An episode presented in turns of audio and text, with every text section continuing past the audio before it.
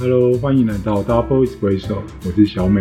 我们今天邀请到的来宾是可汗，他目前刚从中国回来，正在隔离中。因为我们今天是尝试远端录音，北南连线这样。哦，对对对，是一个很特别的状态。对，今天是一百，台湾是一百八十五例确诊，今天新增五例，然后境外一百八十例本土案例。突然就觉得，哎，趁着这个机会，我们刚好来请到可汗来跟我们聊一下他在中国的防疫经验。我觉得大家已经有点快要忘记，因为之前日子过得太舒适。Hello，Hello，大家好。呃，我现在还在隔离当中。今天是 对，今天是第嗯第九天还是第八？哎，不是，今天我还我还有八天可以才才可以出去。就是最近有点那个，这几天有点度日如年这样子。就是早每天早上，像那个区公所都会打电话来问候我身体是否 OK 这样子。哎，所以他会有什么步骤啊？他会有什么步骤？其实没有什么步，我是觉得没有按照那个 SOP 来啦。因为我们其实要在入境的时候都会有，就是我我其实有看，就是台湾有分居家隔离、居家检疫嘛。那其实像我的状态，我是属于居家检疫。检疫就是说。反正隔离是属于你，如果是有跟高风险的人接触过，或是来自高风险地区，你就需要居家隔离。那我的话，对我的话是属于简易。那居家简易就是比较比较 easy 一点，他可能就是每天早上像公区公所会稍微问候你一下，然后什么你需要测量一下体温，然后里面有一些有一些干赖，就是什么一天要消毒三次啊等等之类的。但其实都消毒是消毒是手部吗？没有啊，就自己在室内消毒。自己在室内消毒，就是自己与自己消毒，把自己消毒干净，这样。是洗澡的意思。没有，就喷喷酒精或者是消毒水吧。哦，对对，然后然后反正就是我现在就在隔离状态，算隔离到一半吧。其实我我大概有一年多，就是我其实，在五年前去上海工作，然后其实之前之前就是每年都很正常，一年都回来两三次台湾，还蛮常回来的，看家人啊什么的。但是因为就去年遇到疫情嘛，所以其实我也一年多没回来了。然后就想说，嗯，千挑万选选了一个我觉得很棒棒的时间，结果。回来之后就 顺利的加入了，就是台湾直来的一波 疫情的高峰，只是没想到说，我就没想到说，就是居然现在还会爆发，因为其实以我们现在大陆的现在的那个氛围，就是就是所有人都去打疫苗了，基本上。已经会感觉那个氛围就是哦，已经慢慢和缓了，然后越来越 OK。然后特别是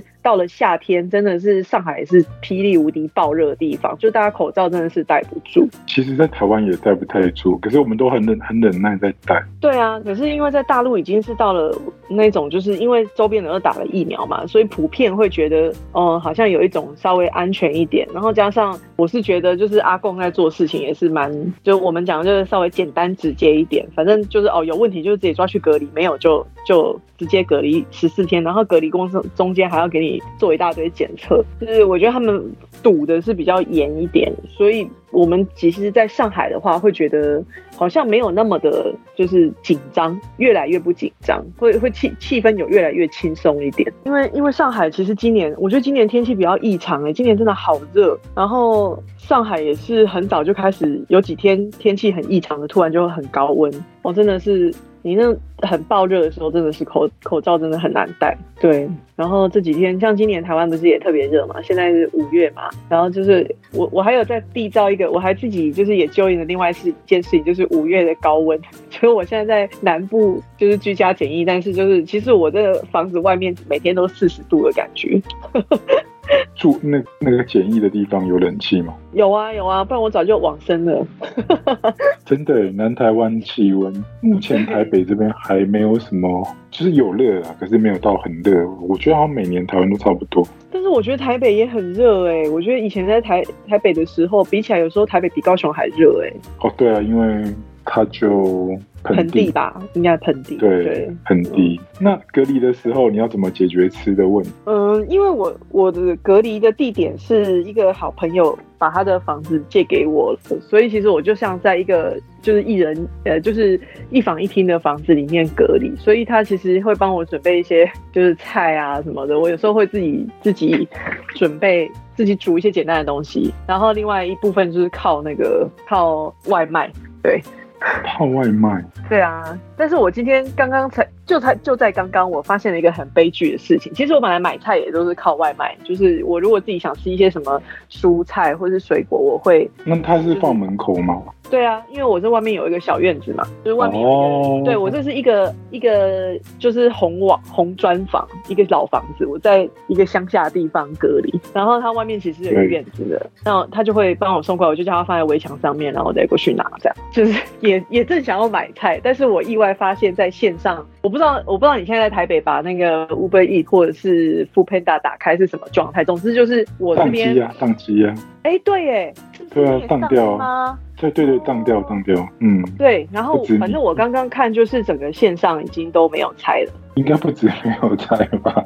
就是生鲜的都下线了。对，因为瞬间呐，因为我觉得现在反而去，因为早上我看到那个医生在呼吁，就是除非不得已，不然不要去像万华那些那个筛检站。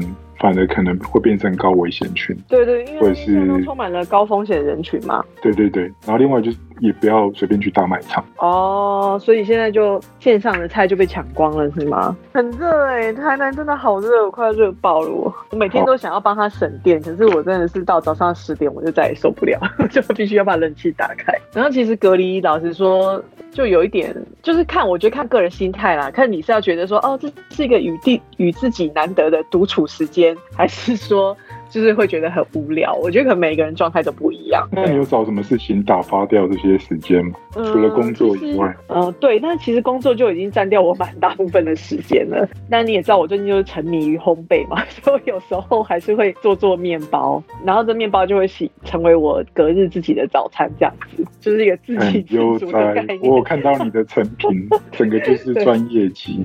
没有，那只是小餐包而已啊，因为实在是只是想找点事情来。来做就没有做什么技术性的东西。隔离的时候做烘焙很好，因为第一个就是你要花时间揉面团，然后你要等它发酵。对啊。然后气温又合适嘛，那么对，超合适，它会发的很快。对，然后我就有时候会，反正就安排事情给自己做。你们双北已经三级了，对不对？对，我们双北三级。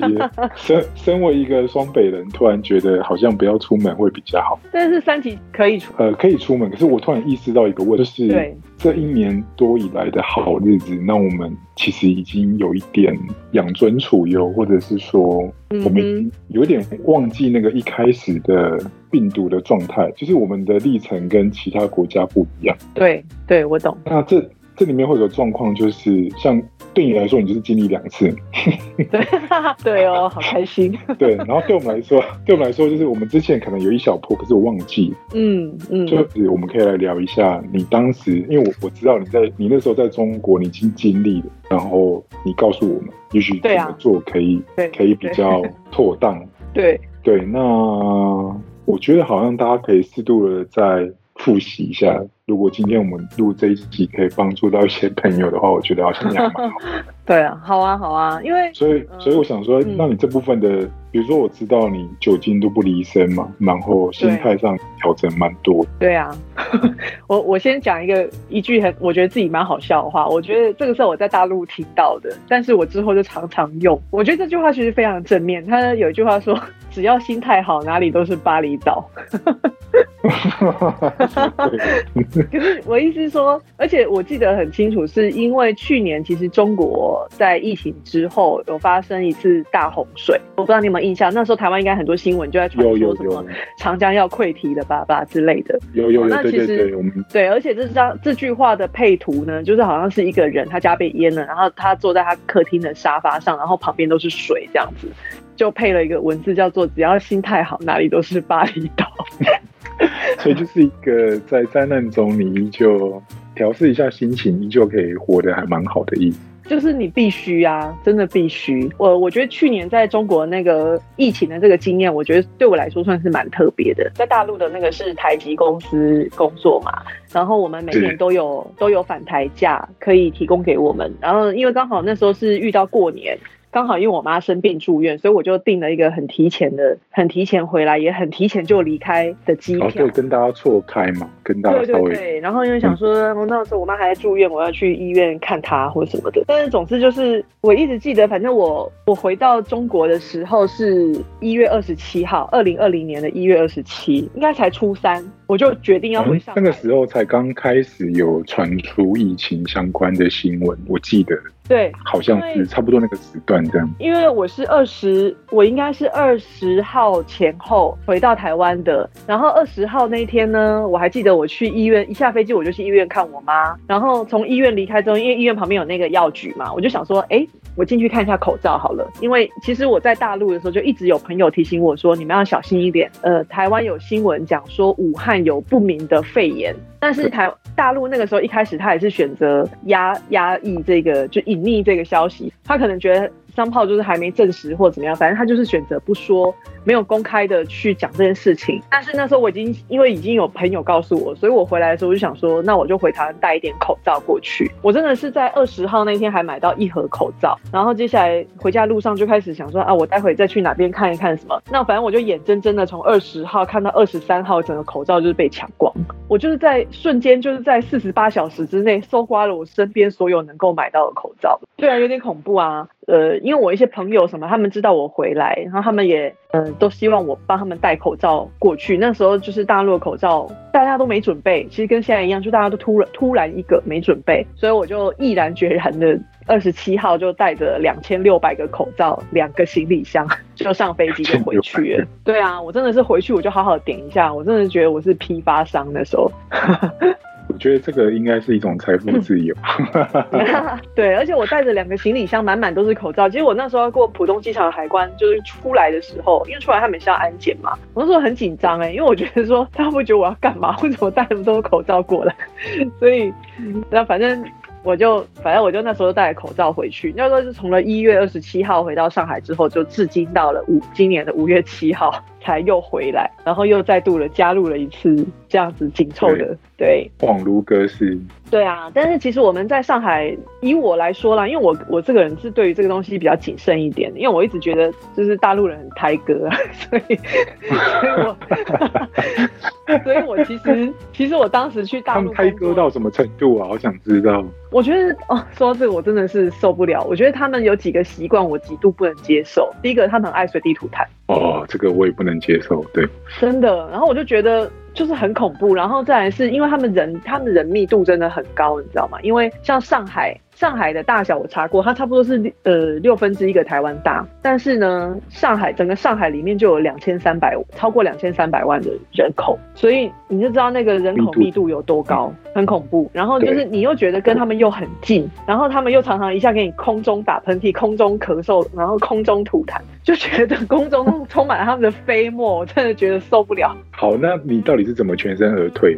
你说这波疫情吗？对啊，你其实，在我们其实一开始的时候，我们也搞不清楚状况。但是，反正我那时候在一月二十七准备要回大陆之前，我就已经看到大陆的朋友们也都已经爆了，就是大陆也差不多在二十二、二十三的时候就已经全面爆开了。然后那时候也是跟现在一样，就是全民恐慌，然后就是大家就像丧尸一样，就冲到外面去，就是抢啊各种物资啊。那那时候有朋友提醒我说，你们要赶快囤积物资，因为现在外面都买不到。所以那时候我就唆使了我男友，因为他还在上海，我就说你赶紧去超市，能有什么买什么，不然我我回去的时候我们两个都要饿死在家里。所以你赶紧请工具人去采购，这样。对，然后因为工具人 平常不买菜，他买了一大堆奇奇怪怪的菜，然后因为他说他说他没得选，就剩下那一些什么小黄瓜。对啊，你让他怎么选？可以啦，没得选啊，那时候是没得选，没得选呢。对，他就说他有什么他就买什么，反正能吃就好。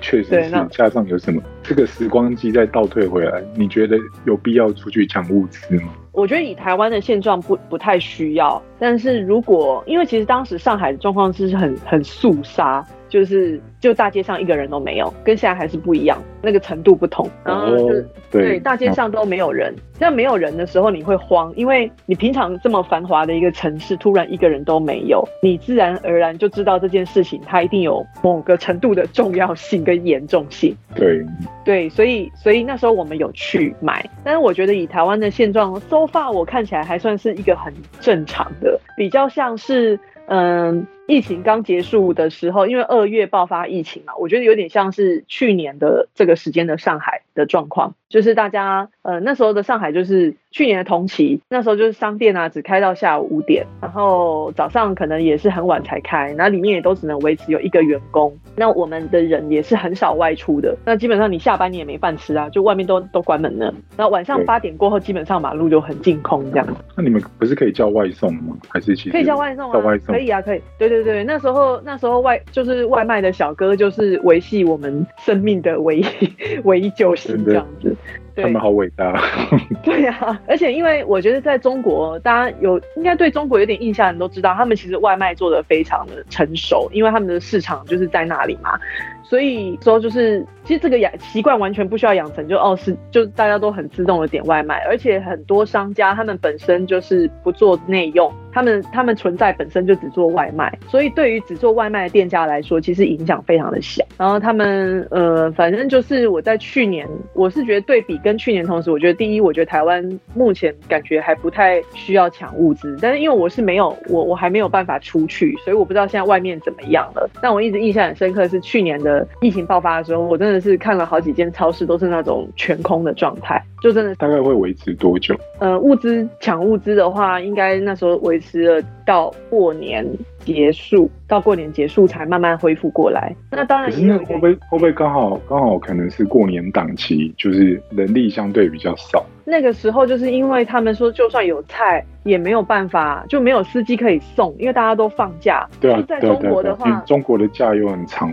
对，然后他们的人住的又很远，所以大部分这种像我们讲说外外卖小哥或者是送货的司机，他们都是那种从农村来城市工作的，那他们都会回到遥远的老家去，然后加上疫情，他们根本就被困在那里，所以对，就没有办法到回到都市里面来工作，所以就是这种人力就极度短缺，你知道吗？所以就没人送菜，就是有菜，哦但是没有人送。中国的状况是这样，所以才会造成是就是菜只要一补到架上，马上就被抢走。其实台湾的状态根本就不用出去抢啊，因为我觉得不管怎么样，物资绝对是够的。对啊，而且我觉得台湾不会有那个问题，而且去年发生的时候是我说气氛很肃杀是什么？就是他们那种在农村，因为我一个朋友她是嫁给山东人，她本来的计划就是要先回去山东过年，然后比如说初三或是初四，她要回到她要来跟她老公一起回台湾过年，就两边的家人都见一见，结果就发生疫情了嘛。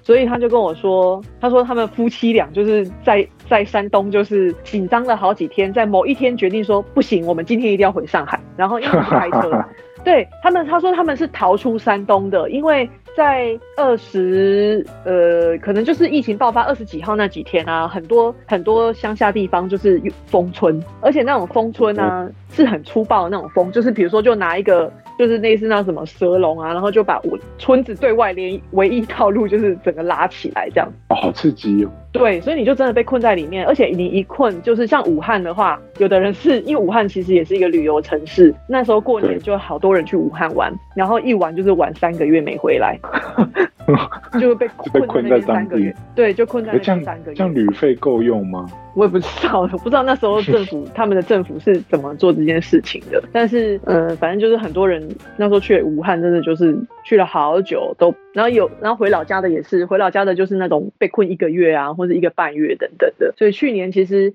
过年后的那个开工延后都有时间都有延后，因为很多人都是回不来。假设说疫情再恶化下去的话，因为你你你刚好都经历过，假设说你真的非得放一些东西在家里囤积，有没有嗯建议要建议什么样的物品？如果要囤积的话，我觉得就是容易储存的、容易储存的东西为主吧。还有就是，可能就是比如说最基本的，我觉得米啊、面啊这种就是主食类的，我觉得还是囤积一点。如果如果真的很害怕的话，就是如果你真的很不安的话，而且我觉得以台湾的状况，应该不太可能封闭时间，就算哦，就算算真的封城好了，我觉得也不可能超过一个月。我觉得超过一个月的封城是很可怕的一件事情，很可怕，很可怕。单单想就觉得鸡皮疙瘩一直起来。然后我觉得就是真的就储备简单的，但我的想法是说，就是假设我遇到封城，因为我我不算有遇到封城，其实那时候其实上海叫做封闭式管理，我们其实是可以自由外出，只是大家都不外出，就外面感觉很恐怖这样子。至少囤积两周的食物，我觉得两周两周会是一个一个关键的周期，因为现在国际还是普遍认为隔离就是十四天为主嘛，所以我觉得两周会是一个就是合适的单位，就是如果你要你要囤积一些物资，担心自己后续真的会被困在家里的话，我觉得两周会是一个比较 OK 的储备量，而且你家里才不会囤积那么多。就是去年，像去年我家也是囤积了一波，那时候去年台湾也有经历了一波这样子囤积潮。对，那那我会比较好奇，是你除了你跟。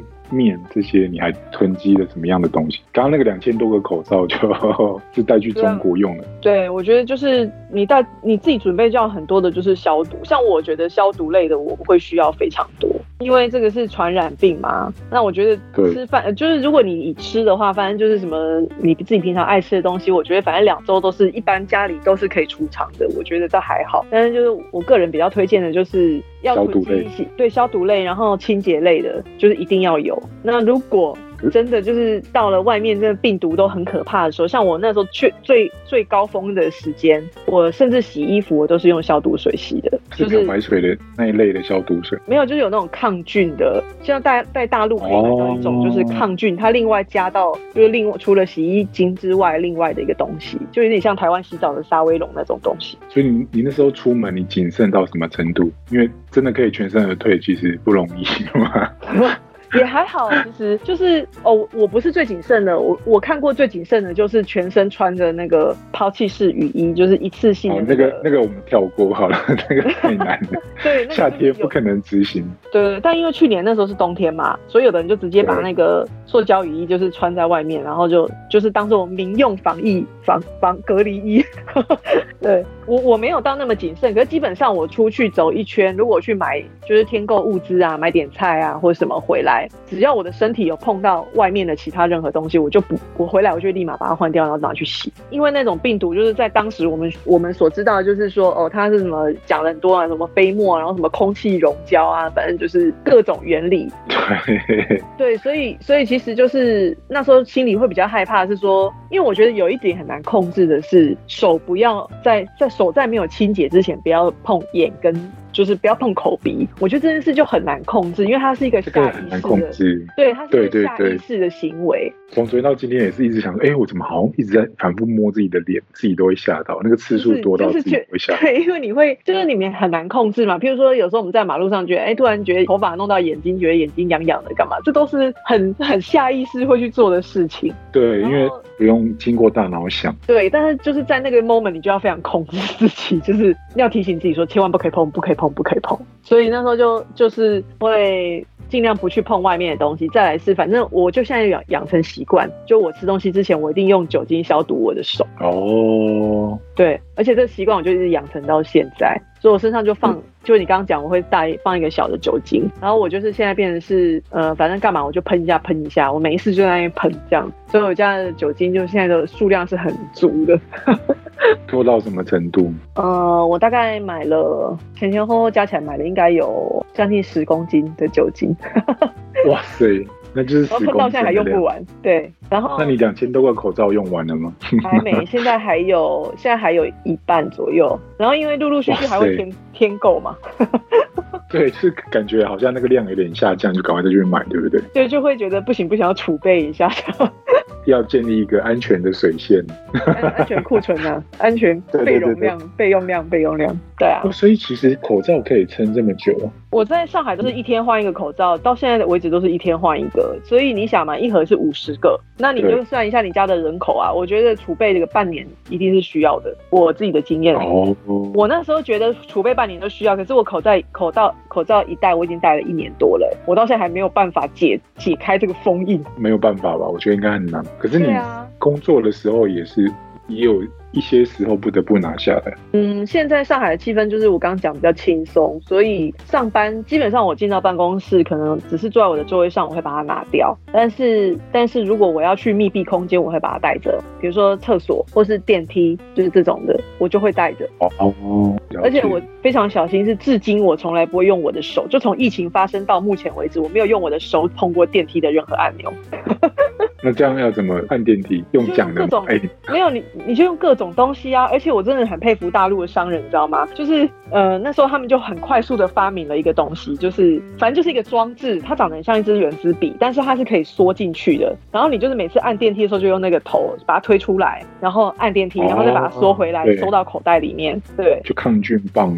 之类的，然后你就自己本身你在清洁那根棒子就好了。然后那时候网络上也流传很多小 paper 啊，比如说你就拿一支什么笔啊，就是那某一些可以伸缩的，重点是那东西一定要可以伸缩或是收回来，就那个头不可以露在外面，然后又勾到你自己这样。就像我刚刚讲的，其实我们所有要做的事情都是要为了避免我们自己下意识去碰到我自己的脸，因为我很难控制这件事情。这 个不容易，所以比如说我们可能手上有钥匙，用钥匙去戳一下这样。对对对，然后你回家就把钥匙喷一喷酒精之类。好，所以这边有个 paper 就是大家尽可能的要在潜意识里面提醒自己，不要随便用手去碰脸。对，就我刚刚讲，就是有办公室有做分流的状状态。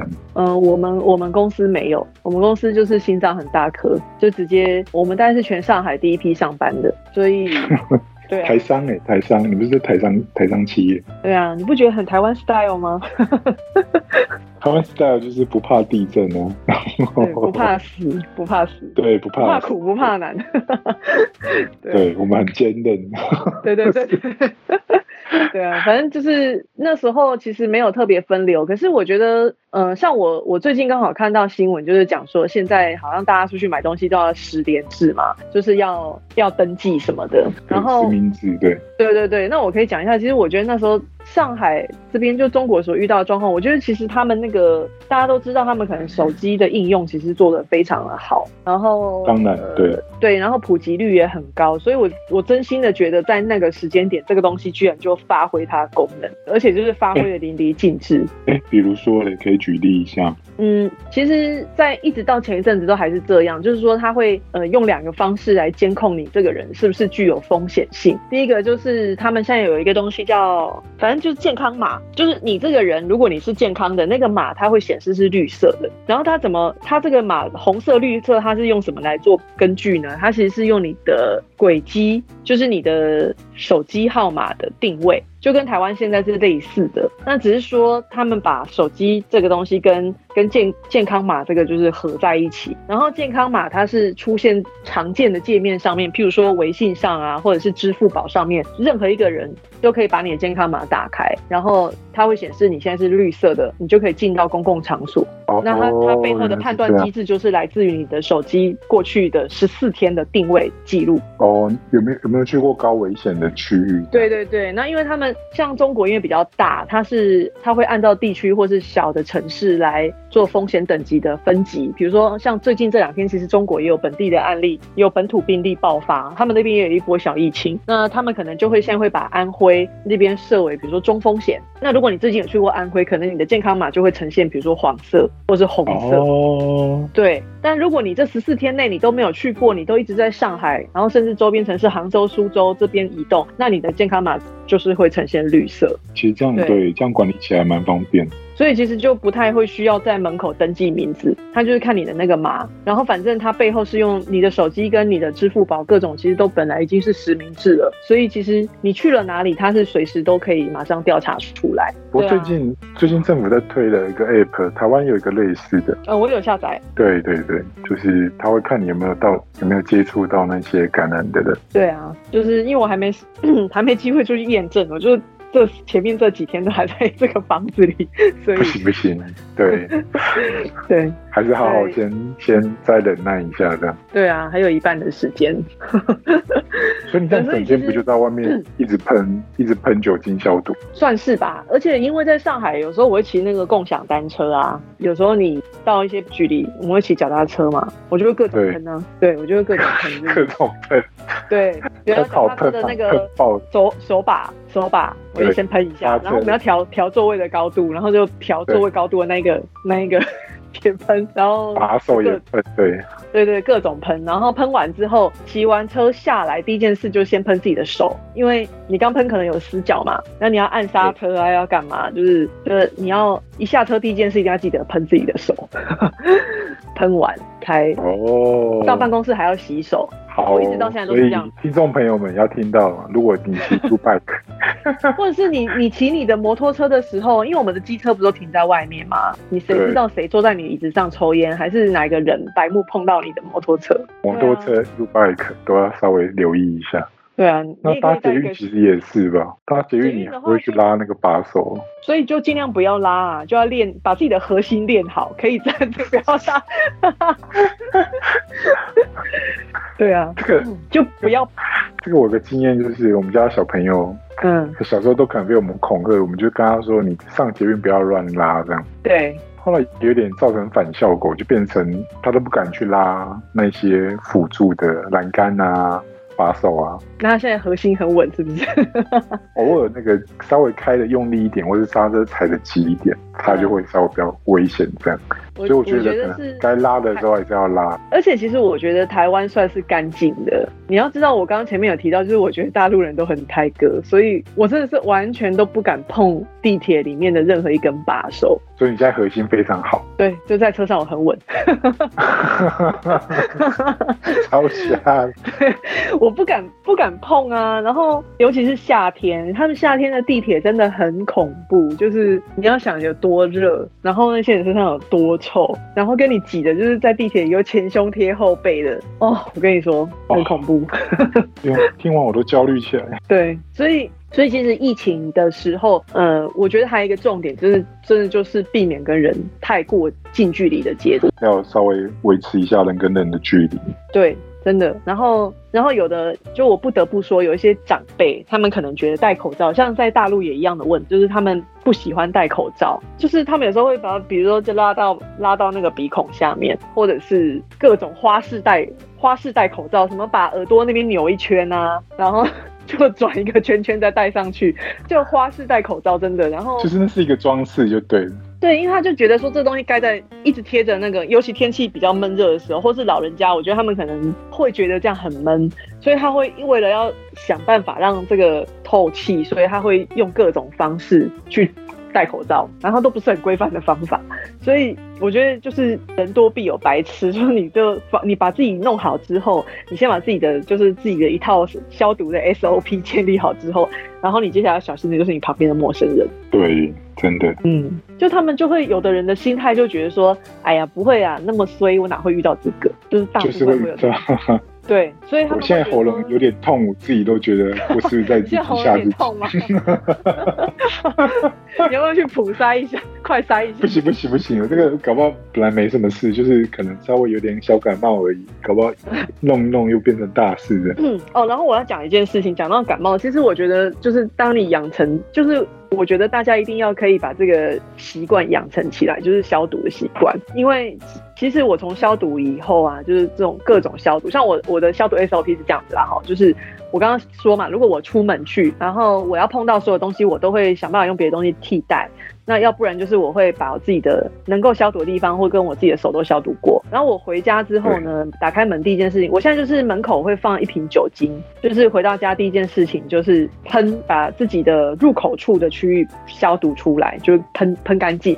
然后鞋底全身啊，喷吗？对，然后哦，连鞋底都要吗？哦，鞋底是一个重点，我觉得，除非你的鞋子是永远拖在外面的，像我家是会拖踩踩进来，放在鞋架上，所以我一定会消毒我的鞋底。是是，好。那如果你的鞋柜是在外面，对，如果你的鞋柜是在外面的话，那如果你比较觉得，哎，附近都，因为我刚刚说嘛，在大陆人很爱吐痰啊，所以我觉得我脚底都不知道踩到什么鬼东西啊，所以我都会就是我就比较专注一点的去把这件事干脆就直接做一整套，就是什么鞋底啊各种就是喷完，然后然后我现在在洗手台，因为我一进门地方就是厨房的洗手台，然后我就放一个抗菌的那个洗手液在那里，就就是先喷完，然后我就洗手，然后才进到我的客厅的空间这样子。那嗯，房子里面的话。房子里面的话，我基本上刚刚开始疫情比较严重，我就是每天都拿着酒精在房子里到处乱喷。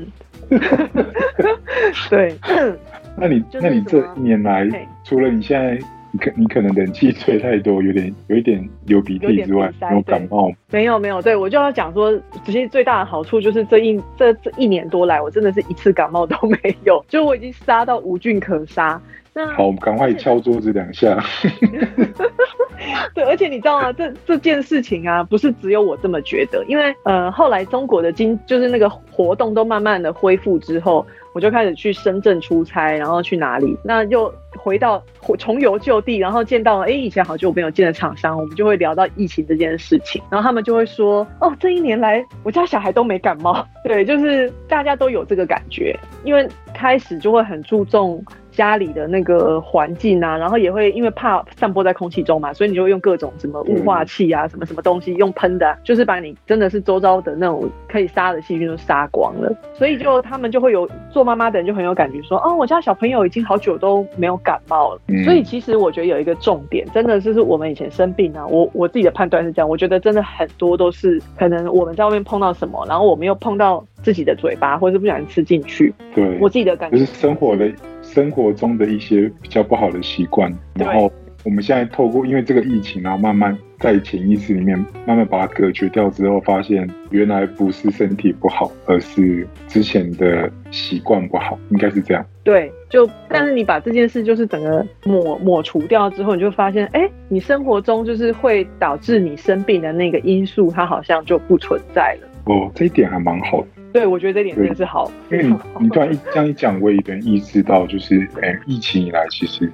包括我们家的小朋友，或是我们自己家的人，其实就算是有感冒，都是小小的，就是那种可能一天就会恢复的那一种。嗯嗯，而且像我自己的话，我就会比较注重，就是觉得说，反正无论如何，在这段时间就不要让自己，因为像像我是在国外工作嘛，所以我就会觉得说我不能生病，就会有一个意志力告诉我自己说，不要在这个时间点生病，因为这个时间点的医医院很恐怖，就是你也不会想在异地，然后在疫情的时间去那里看医生，所以会尽量保护好自己，然后消毒就会做的比较彻底，这样。对，好，嗯我们今天其实聊的应该是那个重灾区求生守则，所以前面有 有聊到说，就是口罩还是要戴满戴好这样，对啊，我觉然得口罩后手部的清洁很重要。对，口口罩可以真的要备个三个月、半年的量了，就是你你就算一天一个这样子来，我觉得需要吧？嗯对啊，我觉得需要。但是如果台湾随处可买的话，就是像苏院长说有八亿片的库存，那我觉得就不用担心。我我目前是觉得还好，可是如果大家觉得有疑虑，可能还是加加减减，可能多备个几盒在家里，对，那然后就是随嗯随身携带那个酒精喷雾。对啊，然后另外一点就是，如果真的非要囤不可，就是大概囤个两周之之内的食物就好。对我是觉得两周就够。嗯，我最近有看到朋友在讲一个笑话，因为前几天有点小爆发的时候，大家都突然冲去全联去采购那些东西，嗯，然后这里面发生一个状况，就是那些零食啊什么根本就没办法活超过两天，大家看一看就会慢慢把它吃掉。对啊，应该零食，而且而且其实说真的哦，就是我我刚刚为什么建议说，其实根本物资都不需要囤积太多，因为就像我们讲，如果说你真的有一天政府告诉你说，你必须关在两两，就是关在家里两周不能出门，就是完全封城的那个时候，其实那时候应该就是属于极度严重的状态。对，嗯，那我是觉得应该以台湾目前现在，因为最少已经行动起来了嘛，应该是不至于走到那一步啊。我我觉得这一点是台湾人还蛮好的地方，就是对啊，对，因为加上加上媒体的恐吓，我们很容易小题大做。对有这么一点，可是我觉得紧知道紧张好比较好哎、就是对，就是那个发条重新上紧。对对对，因为像我前几天有跟你讲嘛，就是我我们其实，在去年疫情刚刚发生的时候，像我我就会比较偏淡定一点，因为我那时候其实有稍微想到，哦，以前也有 SARS 的这个经验。那其实我们所不知道的就是，在我们台湾发生 SARS 那时候，其实大陆他们也也发生了 SARS。所以在他们心目中也是有留下阴影的。而且他们也一样啊，人这么多，所以而且是在这么多年前发生，那时候的防疫的能力也没有现在好，所以他们那时候就是，就他们会他们的人都会告诉我说，哇，好像当年的非典，他们叫非典啊，什么非典型对非典东西这样，对，他说好像当年的非典，嗯，对对，然后。但是就是，我觉得他们的政府啊，在初期的时候所要传达给民众的，就是说这是一个不知道是什么疾病，好，然后。专家还在找原因，而且现在是武汉大规模的爆发，然后就是有多少人重症这样子。那他传达那种，我不知道他们就是潜移默化，慢慢的就是让我一些像我大陆的同事，他们就觉得说，事后他们告诉我，他们跟我说，他说那时候的气氛好恐怖，他觉得外面的空气都有毒，就是 对他他不敢出门，所以那时候我才回想起来说，哦，为什么那时候大街上都没有人？其实政府从来就没有宣布说上海要封城，他也没有。限制我们，像那个呃侯友谊市长不是有说，如果封城的话，就是一家一户一个人一周只能出来三次什么的吗。其实像上海，他都从来没有宣布过这个东西，我们都是自由进出的。但是你会，就是你去外面，你就真的发现外面是一个人都没有。那我后来听我同事这样讲，我后后来就回想说，哦，原来这是民众自发的，就是他们就觉得外面好像呼吸他就会得病这样子。对他不敢出门，但我觉得，我觉得人会害怕跟紧张的时候，这样子就。有好处，因为你会害怕嘛，所以你就不会来添添乱，就是你不会在那边，就是不会出现个人不戴口罩在外面走来走去，蛮不在乎这件事，在中国就对，但在中国就不太可能发生。对对，然后那时候就是我还很好奇，说那时候每天就是只要有出去买菜，然后我都会惊叹惊叹，就是外面为什么可以净空成如此。然后我有时候还会还会跟我们家工具人说。这些人平常都去哪里了？然后他们现在真的都躲在家里面吗？还是去哪了？不然能去哪里？我不知道，就是可是有一种很很不真实的感觉，因为你知道这个城市平常有多多热闹，然后一瞬间真的就是没人，然后你就会有一种。可是最近应该又热闹了。哦，对啊，他老早就热闹起来了。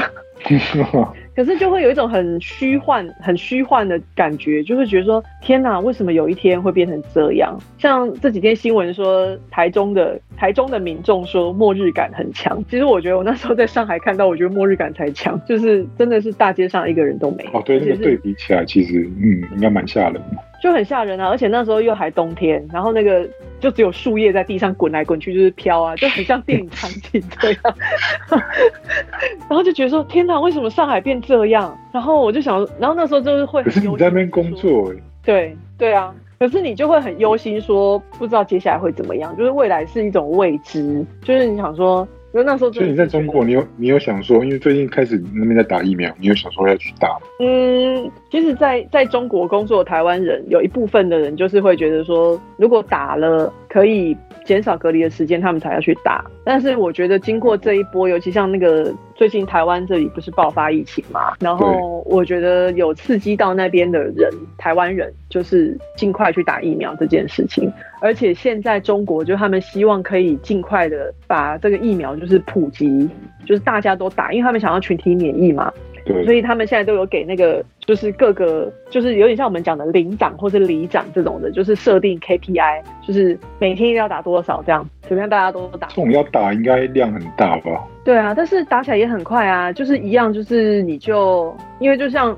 我觉得也是讲到我们常常讲的一个问题啦，就是说，因为中国政府他们在个人资料的，就是隐私上面，就是一个很被人诟病的一个问题嘛。可是说真的，就是因为你把这些资料都贡献出去，所以在这种危急的时候，它它居然就产生效果了。但这个东西很两面啊，好，这东西很两面。那这个。另外一面我们不先不去讲，但是其实像他们打疫苗这件事，它也是启动了这样的机制，就是你一样就是只要去输入你的证件号，或者是你是扫一个什么 QR code，然后它就能够辨识你现在的是什么状态，然后可以预约的，你就自己去选择你要预约的时段啊，然后什么什么，那就可以去打了，就是很简单。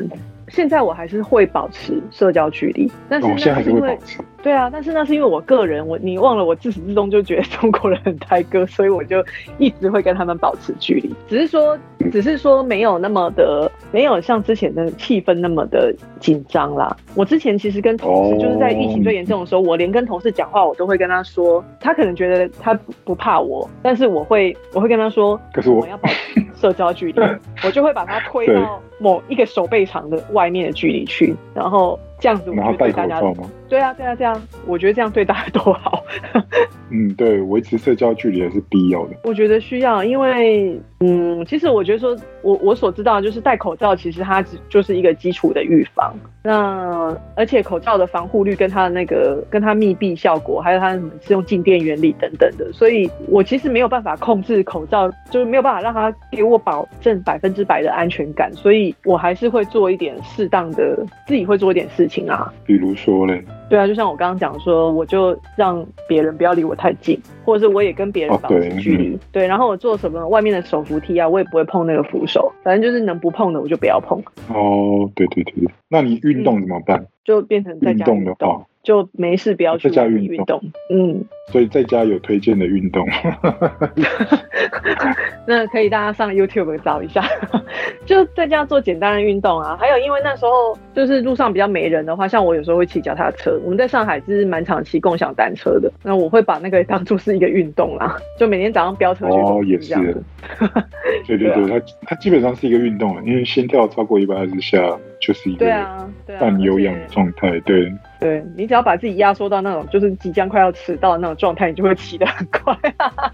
在心态上这个调整，有什么建议？心态上，嗯，我的建议就是，反正就不要太紧张或者恐慌，因为反正我自己的心想法是这样，我就觉得是传染病，它反正无论如何它一定会过去的，就对。对它要不就是变成感冒，就是所谓过去，就是它要不就是变成感冒，就是存在于我们的生活当中，要不然就是它就结束嘛。那反正它终将会成为一段历史。对对对，这件这件事一定会成为一段历史，所以就是也不用过于悲观。那我觉得只要在说在现在比较紧张的状况之下，尤其是。嗯，我觉得媒体也很希望我们当紧张啦。那就是像刚刚前面提到，紧张其实也不是坏事，但是我觉得就不能过度，就不要到焦虑，因为我觉得那个会有点影响，对，会有点影响自己的像。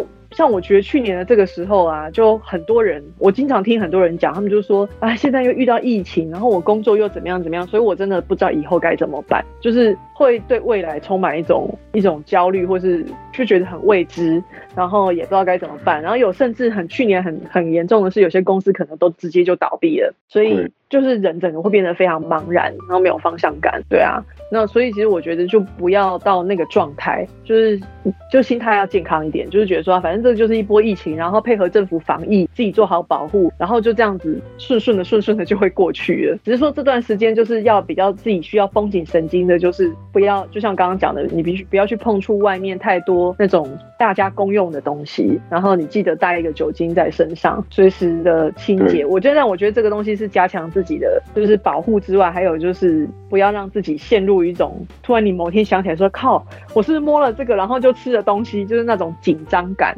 ”对，因为真的，你常常会觉得说：“阿干，我是不是刚刚怎么了？然后我怎样怎样？然后就开始幻想说死了死了，我之后会不会等到会自己对然后就会很焦虑，就会觉得。但如果你一直时时记得去喷某，像我就是因为我酒精买超多嘛，所以我就是很奢侈的用各种乱喷，那你就会有一种很强烈的安全感，会觉得说啊，如果我现在桌桌上。随便拿一个饼干，我也不会害怕。这样对对，有道理。这个是我的建议。我我之前有一次自己吓自己，我就是搭完捷运去公司，到公司在吃东西的时候，突然想，哎。靠！我刚有消毒吗？那个那个心情跟那个，而且你是 然后仔细想想，哎，好像有这样子，对对对，瞬间就是会串，那种感觉就就很像那个你走了很很长一段路，然后你发现，哎，我刚刚有锁车门嘛，跟逻辑是一样，是像那个下了楼，一到公司说，看我刚刚瓦斯有没有关之类的，瓦斯炉，对对对对，对，就是还是不要自己吓自己的，对，把尽量把心态养健全，然后你就一定要提醒自己，唯一提醒自己。就是身上要做好消毒，对，那这样我觉得自己的心态就会比较比较好一点啦，就不会每天担心受怕。像我我印象很深刻，我去年减少聚会，嗯，对对，呃，聚会是绝对不行的。我去年我去年在疫情很严重的时候，就是某天。反正我就是去我家楼下超市买买东西，我就看到一个阿姨，然后我听她的口音，我发现她也是台湾人。然后那个阿姨是全身全副武装，就是穿的那个大衣外套，然后戴护目镜，然后戴口罩、戴手套，然后就这样子环抱自己走进超市。然后呢，就是他手上就拿了什么牛奶啊，就拿了一些食物嘛，那就拿了手上很不好拿。结果工作人员就递了一个菜篮给他，然后他就看到那菜篮，他就尖叫，就会他碰到菜篮，他就尖叫，然后倒退三步，他说啊，我不要菜篮，这么夸张？对，他说我不要，我不要，他说我不要碰那个菜篮这样子。然后递给他菜篮的那位那位头那个先生就。